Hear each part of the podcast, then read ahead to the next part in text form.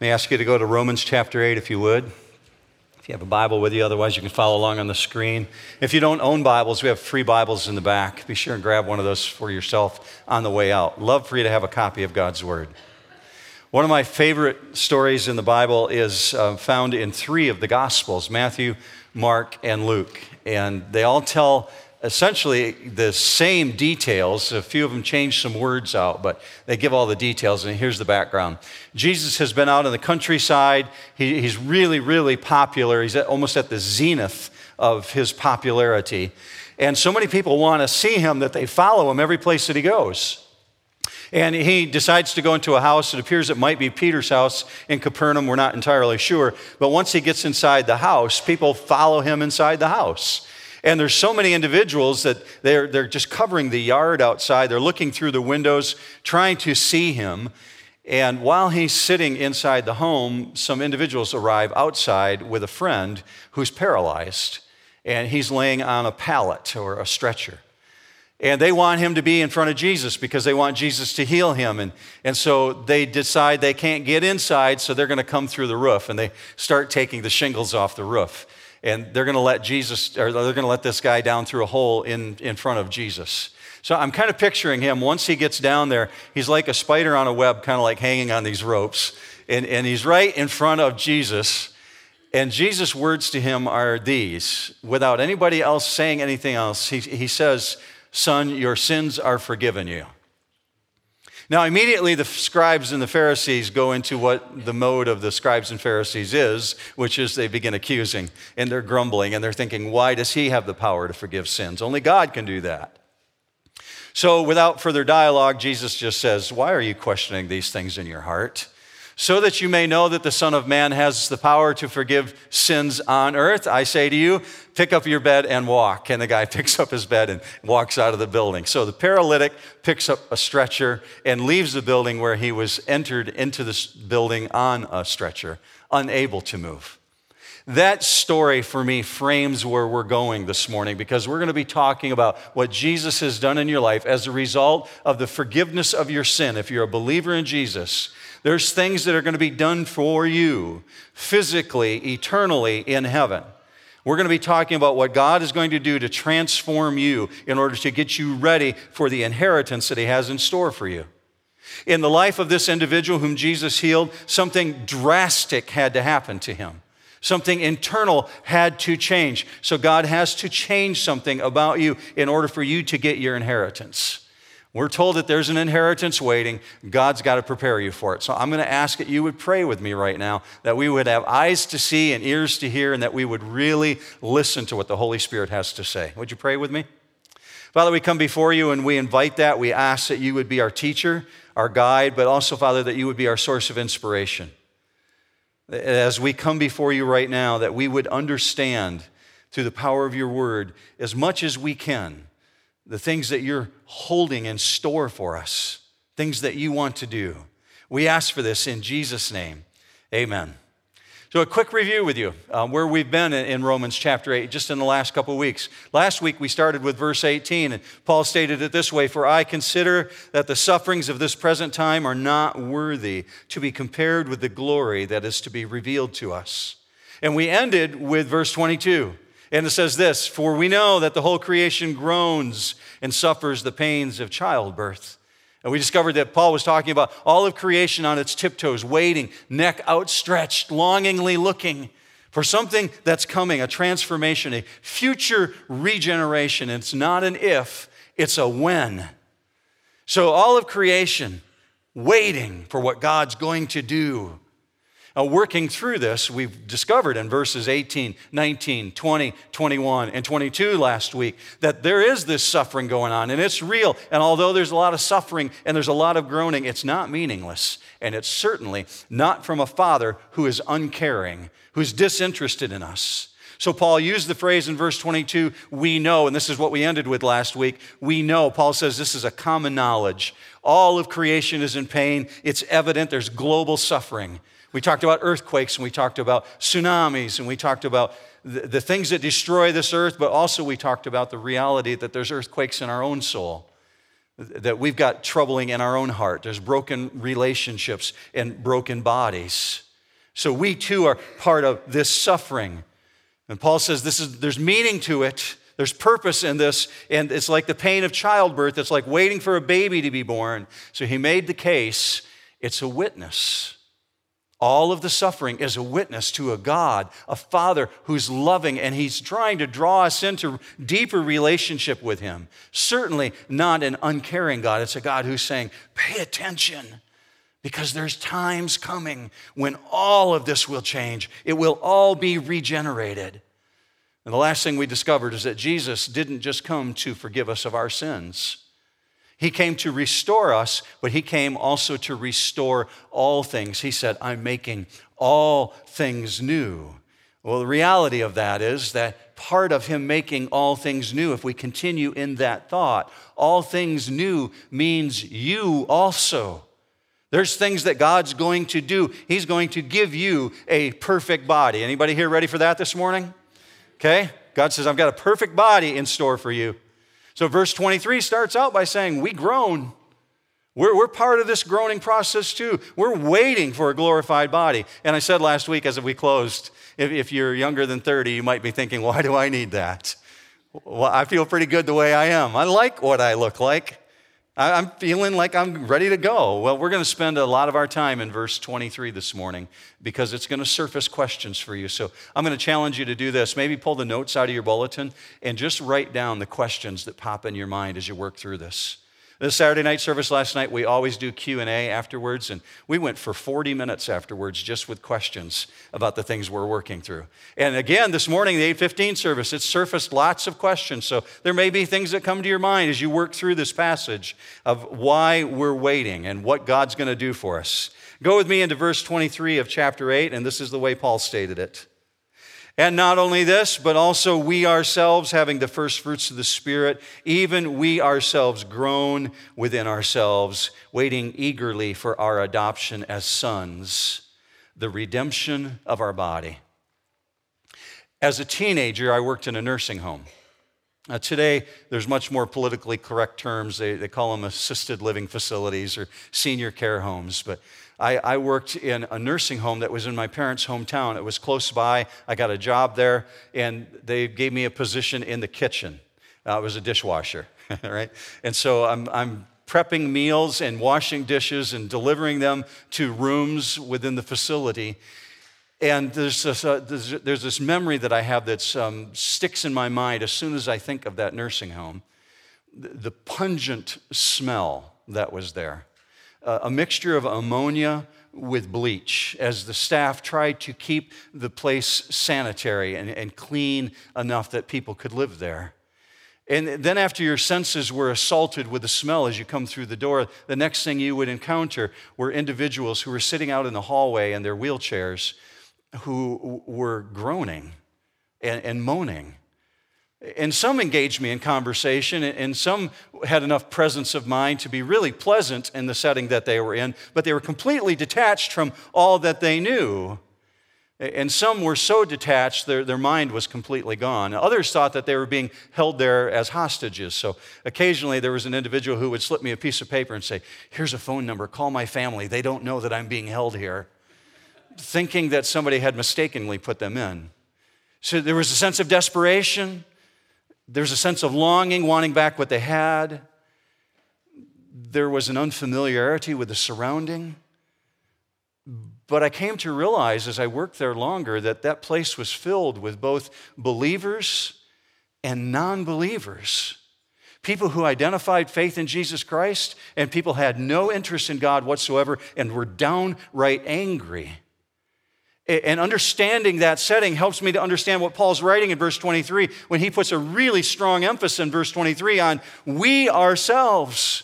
We have the first fruits of the Spirit. Even we who are destined for eternity, even we who are the children of God, we groan also. There's no exception if you're living on this planet. Even we are struggling. We especially struggle, Christians because we have the privilege of being the children of God, but we also groan in part because we know there's something better waiting for us. And so there's a longing of, I want that. I want that thing that's waiting out there. It leaves us, leaves us with an expectant longing. God, bring it now. There's so much more than what we have here. So, in the last couple of weeks, we've been using an anchor verse of 1 John 3 2. And this anchor verse is kind of a match for what we're talking about. Look with me. Beloved, now we are children of God, and it has not appeared as yet what we will be. We know that when he appears, we will be like him, because we will see him just as he is. As you study the Bible, you find passages like these that are linked together. They help us understand there's something drastic that has to happen in order for us to take possession of the inheritance that God has in store for us. If you're in Jesus Christ right now, you are spiritually ready for what God has in store for you. Amen? Spiritually, you're ready. Physically, you are not ready. Romans 8 1 is true of you. There is therefore now no condemnation for those who are in Christ Jesus. So spiritually, you're ready for eternity. But you're not physically ready. It's your body that is yet to be redeemed. The internal portion of you, it's already ready. You are a new creation. Just to close this portion so we can move on to the, the physical component of this, look with me on the screen 2 Corinthians 5:17. If any man is in Christ, he is a new creature. The old things passed away, behold, new things have come. If you're in Jesus, that's true of you. But something drastic has to happen in order for you to inherit what God has for you. Something drastic has to happen between the grave and the gates of splendor. You cannot enter heaven in the form you're currently in, in the condition you currently are in physically. And I use the word physically intentionally God created you as a physical being. You will be a physical being in eternity. Spiritual, absolutely. Physical, absolutely. I use that word intentionally. So Paul adds us to the list of those who groan in verse 23. We are those who groan along with all of creation. Because things are broken as they are currently, there must be a change. So bear down with me just on those five words of verse 23. We're, we're waiting eagerly. He's, what for, Paul? For the redemption of our body. And he's talking about a physical body here because you're incarcerated in something that's imperfect, physically imperfect, emotionally imperfect. People say things that hurt you. You say things that hurt other people.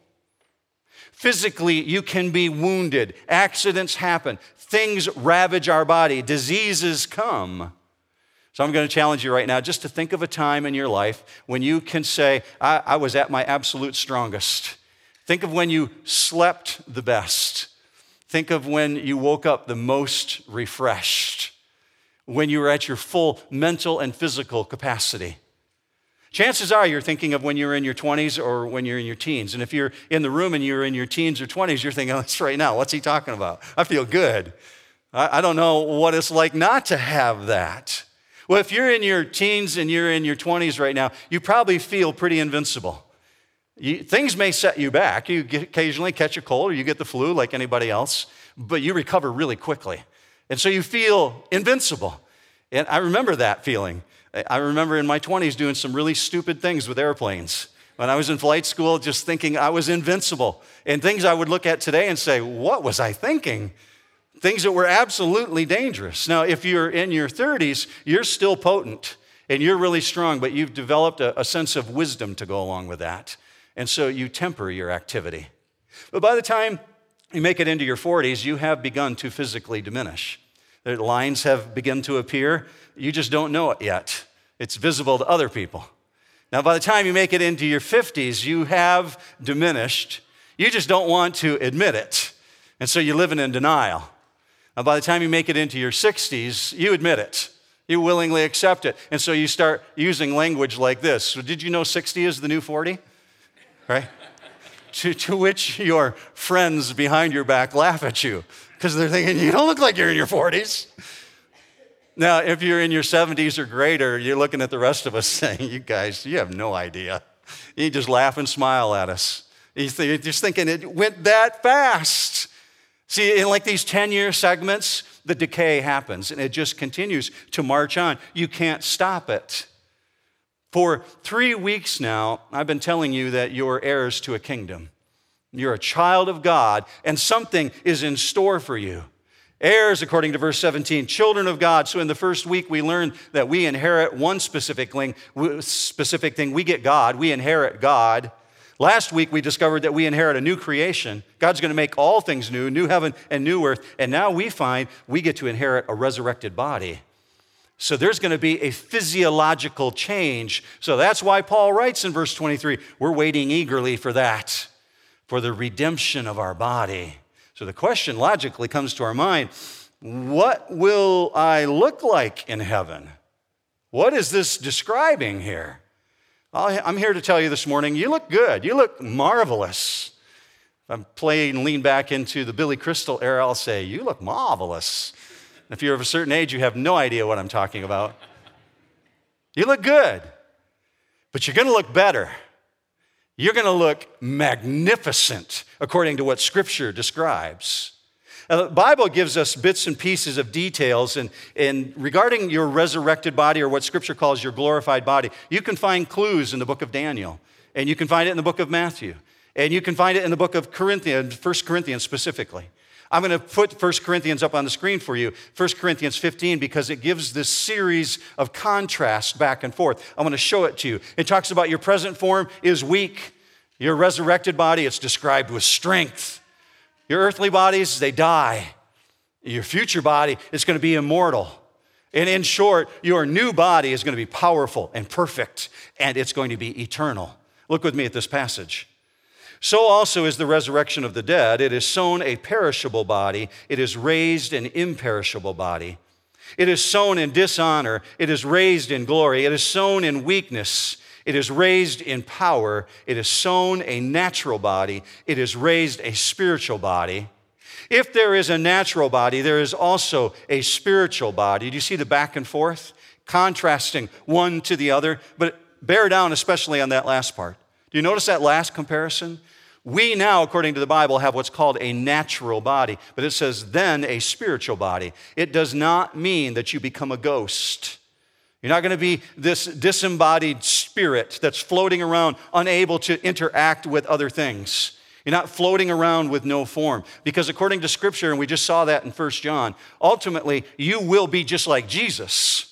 You will have the same form he has, a future body like his. We do not know exactly what that means until we see him face to face, but there's things we can draw out of Scripture.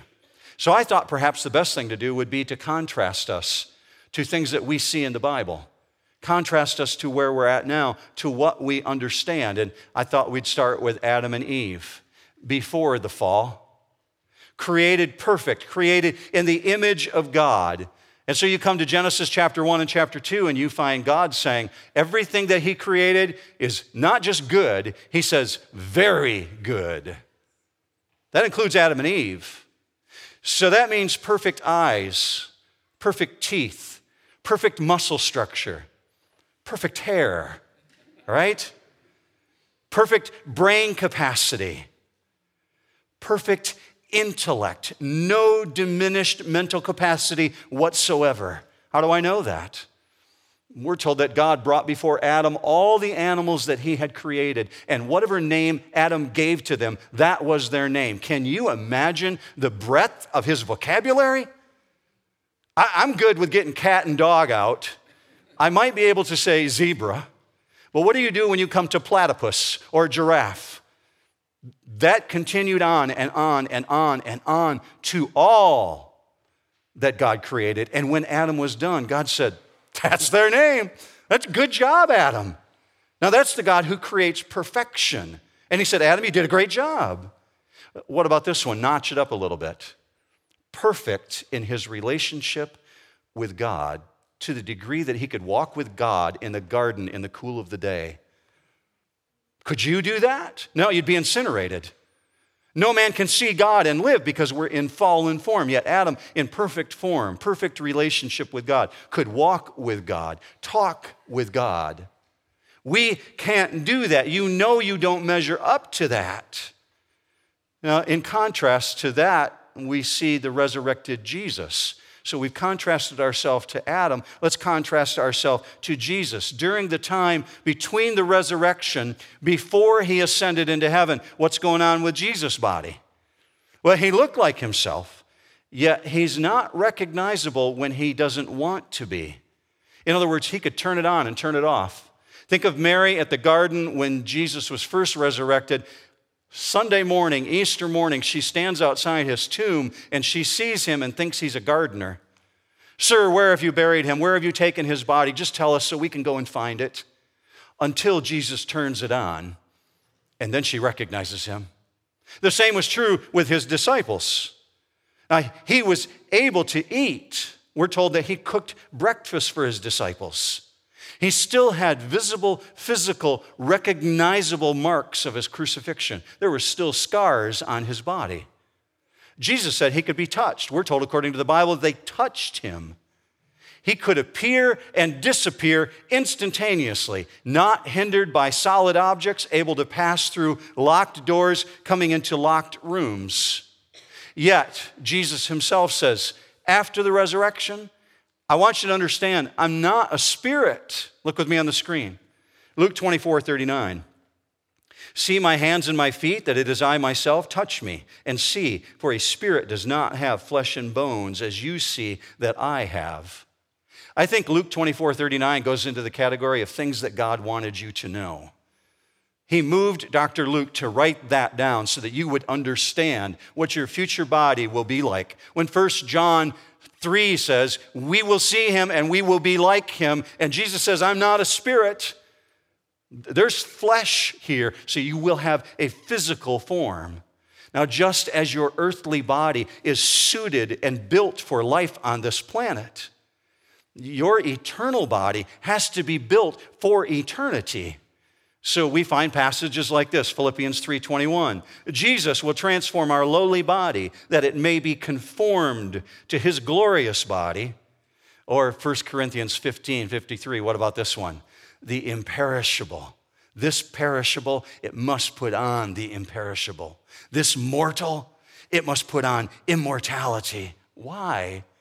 Well, because your earthly body, the form that you're in right now, it limits you in ways that your spiritual body will not. And God expects things of you in eternity that you will be able to do that you can't do right now. So, logically, another question How's He going to do this? Well, there's things that our finite mind cannot comprehend. We can't process. But first of all, know this we can believe Him because He's truth, right, church? Amen. Amen. He never lies. God cannot lie. So, He tells us the truth. Originally, we were made absolutely perfect, as we just talked about perfect muscle structure, perfect brain. But sin brought dishonor upon us. And our decaying bodies are described by 1 Corinthians with one word. It just says, with dishonor. We were sown in dishonor, meaning we bear the effects of sin. And that's why there's the groaning. That's why Mark Kring, as a teenager, heard those elderly women in the hallways of the nursing home crying out for someone to rescue them in that situation. There's the groaning of sin. But in Jesus, praise God, all that changes because of his transforming power. In the same way, he has the power to forgive your sin he has the power to transform your physical body. So God says in His Word, He's going to raise you up one day and He's going to give you a glorious body completely free of all the ravages of sin. Now you know why my mind was going to that story in Luke chapter 5. They're letting the guy down through the roof, and Jesus has to say to everybody, Well, what's easier? For me to say you're forgiven of your sins or to heal his body? Well, so that you may know that the Son of Man has the power to forgive sins on earth, I tell you, stand up and walk. He has the ability to do both because he has the power, according to what Scripture says in Philippians 3:20. You see this on the screen. Our citizenship is in heaven, from which we also eagerly wait for a Savior, the Lord Jesus Christ, who will transform the body of our humble state into conformity with the body of his glory by the exertion of the what, church? Of the of the power, the power that he has to do what? Even to subject all things to himself. Okay, so how will my body be different from its physical form? I want to know that. Well, even though there's the fall, even though there's a fall of man, your natural body is still suited to survive on this planet. It's harsh, it's hard on you. There has been elements of change. The sun that was created to do things that we would have not been harmed by are, is now harming us. The, the radiation effect of the sun gets through and it, it ages our skin. It, it does things to our body. The elements, the wind, the rain, it does things to us because we became perishable. We are mortal. And now we're vulnerable to all kinds of diseases that ravage this planet. So there's aging, and there's deterioration, and there's death, and it's inevitable for everyone. I don't care if you're a teenager or if you're 80, it's gonna happen. Because God said in Genesis chapter 3, you're dust, and you're gonna return to the dust. From dust you came, and to dust you will return. So that means our current bodies, this form that you're living in right now, it is incapable of what is expected of you in eternity. So we're told, according to 1 Corinthians 15, flesh and blood cannot inherit. Flesh and blood can't get there. You can't have what God has in store for you, yet you've got a promise that God says you're going to inherit it. So that means you need a resurrection body one that is absolutely imperishable, free from all the restrictions of sin. So picture this with me a new body, perfectly built for a new environment, designed to stand in the presence of the Ancient of Days and to actually look upon Him and not be incinerated. That means something about who you are and what you're going to look like, because then you will perfectly be suited to look upon Him. And not just God, you're going to look upon each other. Uh, you'll see the ramifications for that in just a minute. To do that, you're going to need new eyes, you're going to need new ears, you're going to need new vocal cords, you're going to need a renewed mind. I didn't say a brain transplant. But God's going to have to refresh your mind because you're going to need to see things and understand clearly so that you have perfect thought, perfect voice box. Who would like perfect pitch here this morning? I've heard y'all sing. You, you sing great, but we could be better, right? Okay, so let's, let's process this. You will need to be able to process praise and worship in ways that are not currently known to you.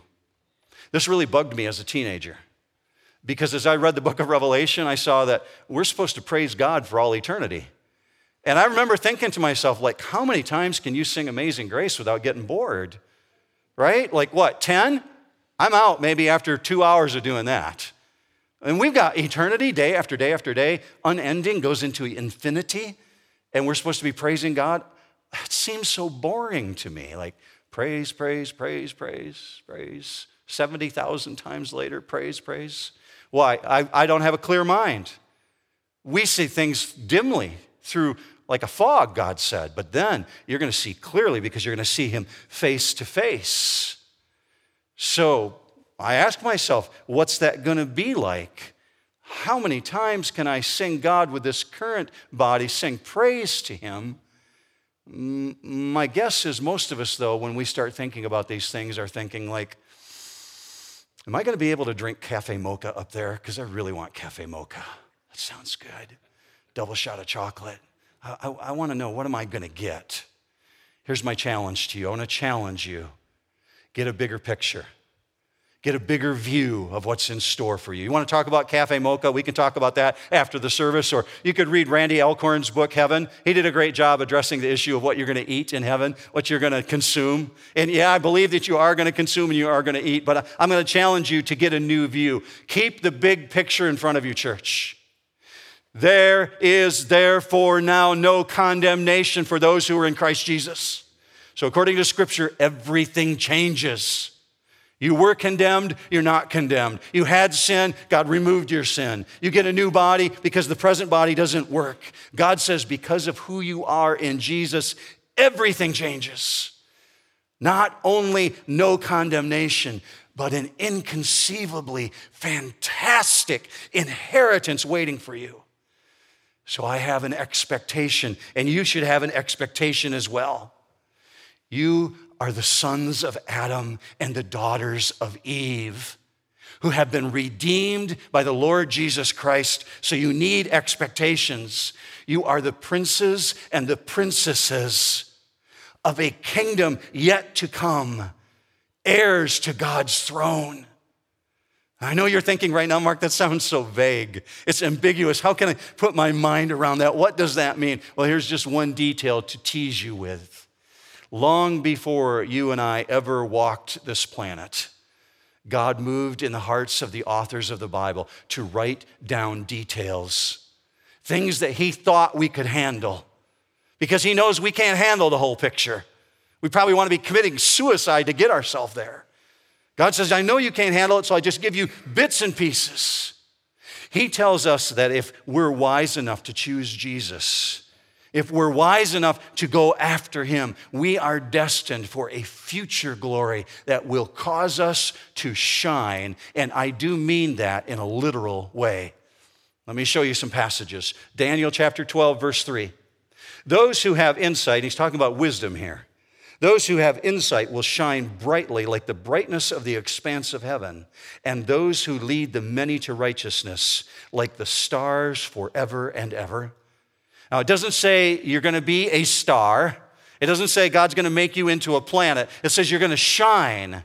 You personally will be clothed with glory that coincides to the form of Jesus, to the degree that you will shine like Jesus. Jesus said this himself. Let me show you on the screen. It comes from Matthew 13. Then the righteous will shine forth as the sun in the kingdom of their Father. That is a splendor like the constellations of the heaven. Now, I want you to think about what Jesus is saying here because Daniel also repeated it. You find Scripture speaking to Scripture. What happens when Paul is riding on a horse to Damascus? And Jesus knows he's on his way there. And he shows up in such an explosive light that Paul is literally knocked off the horse to the ground before Jesus ever says a word. Boom! The light is so brilliant, we're told it's brighter than the noonday sun. That's consistent with what John wrote in the book of Revelation. I looked and I saw him, and he was brighter than the noonday sun, and I couldn't look. The brilliance was that great. And yet, scripture says we will be like him. And now we find it saying, You're going to shine. I take this literally, church. I don't know about you, but I do. See, in the language of Jesus, those who have wisdom to live for God, those who have the, the wisdom to choose righteousness and keep his ways, those who choose Jesus, they're the ones who choose, choose true wisdom. So I expect to shine so bright, you're going to be tempted to worship me. I'll be tempted to worship you, but we won't. We'll be worshiping God because he's deserving of all the praise, all the glory, all the honor. We're just the reflectors, we're the outshining of his glory. It's very likely, if this is your first time to church or if you're new to the Bible, you're looking at these things and you're thinking of one of two thoughts right now. You're thinking that that's fantasy.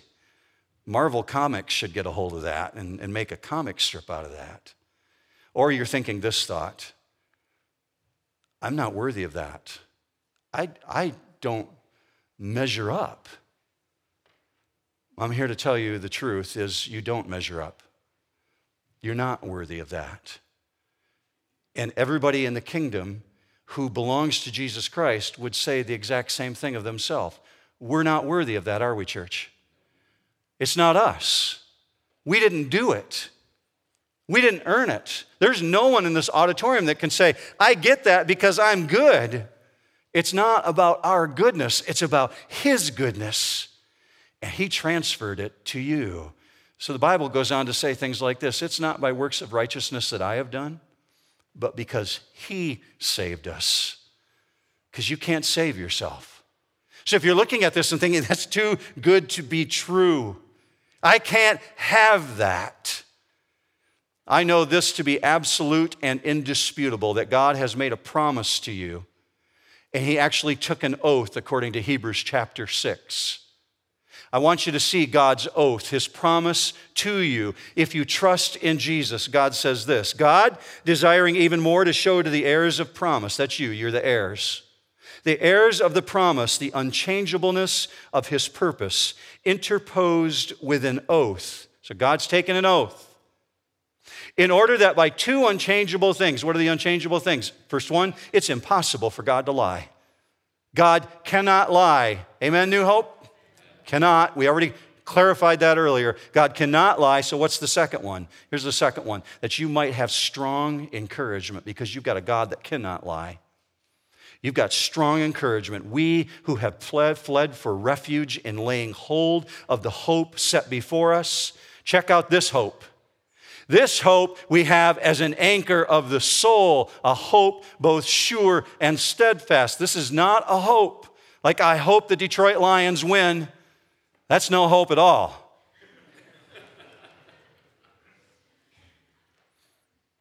the hope description that we use in our language today is I hope this works out. We use it like a good luck charm.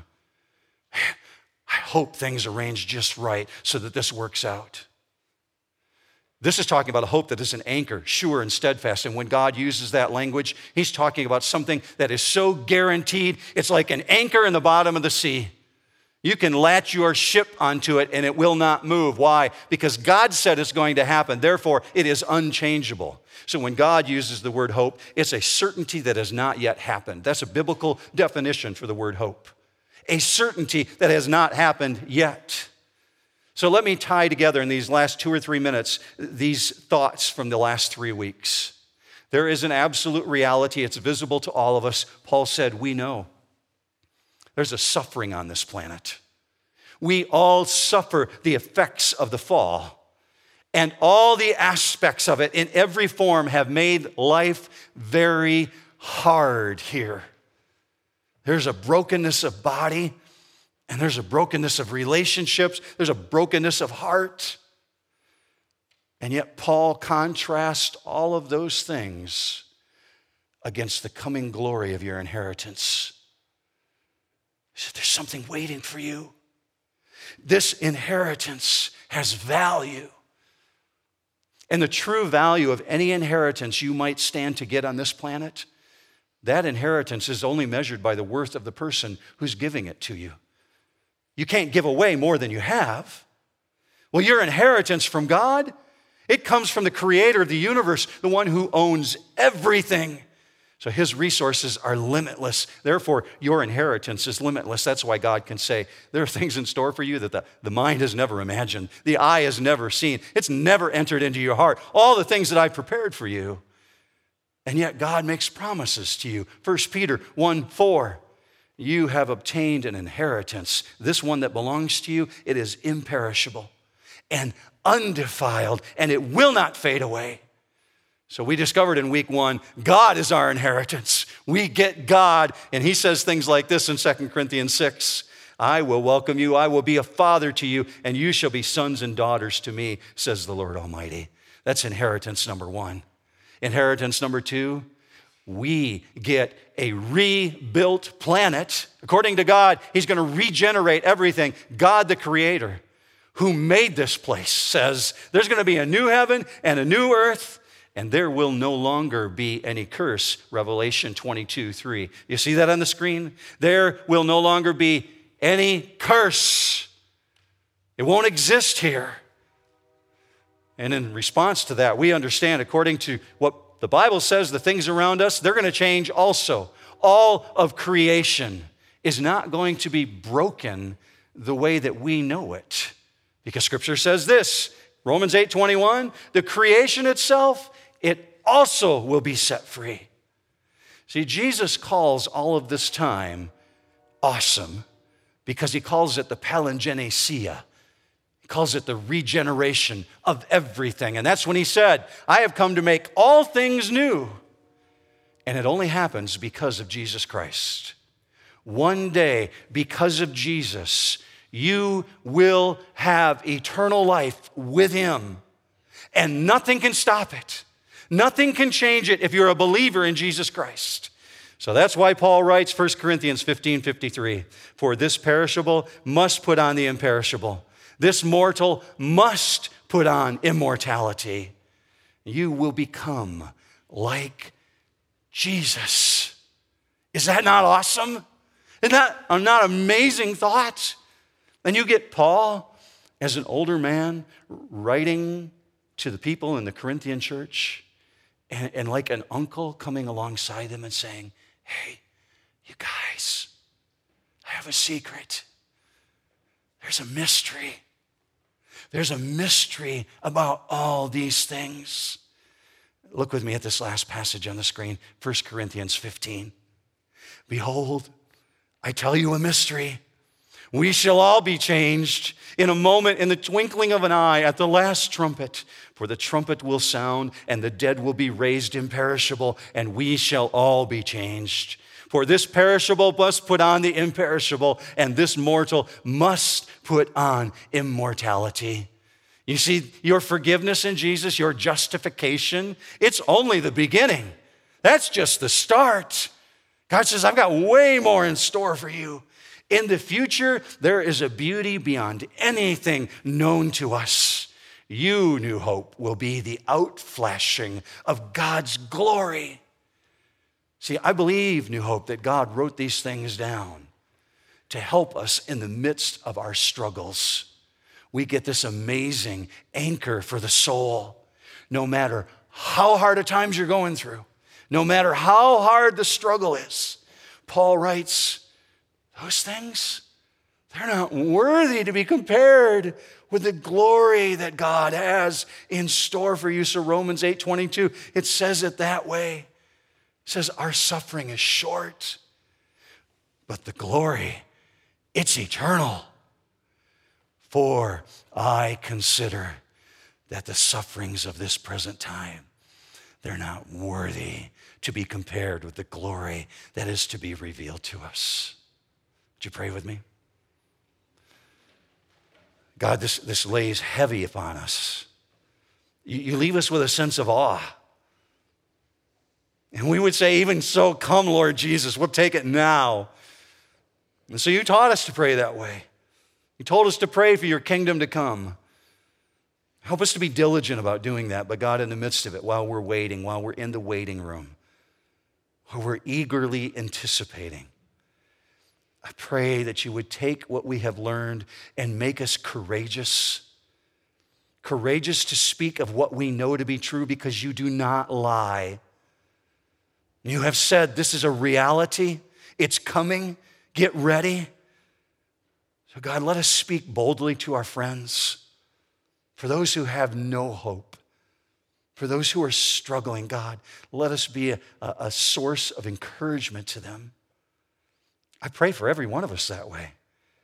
And that we would leave this auditorium today, God, with a sense of exuberance over what's in store.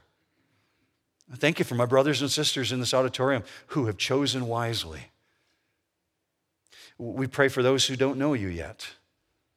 And we ask that you would draw them in through the power of your Holy Spirit. These things we ask of you in the name of our soon coming King, the Lord Jesus Christ, and all God's people said. Amen. Have a great week, New Hope.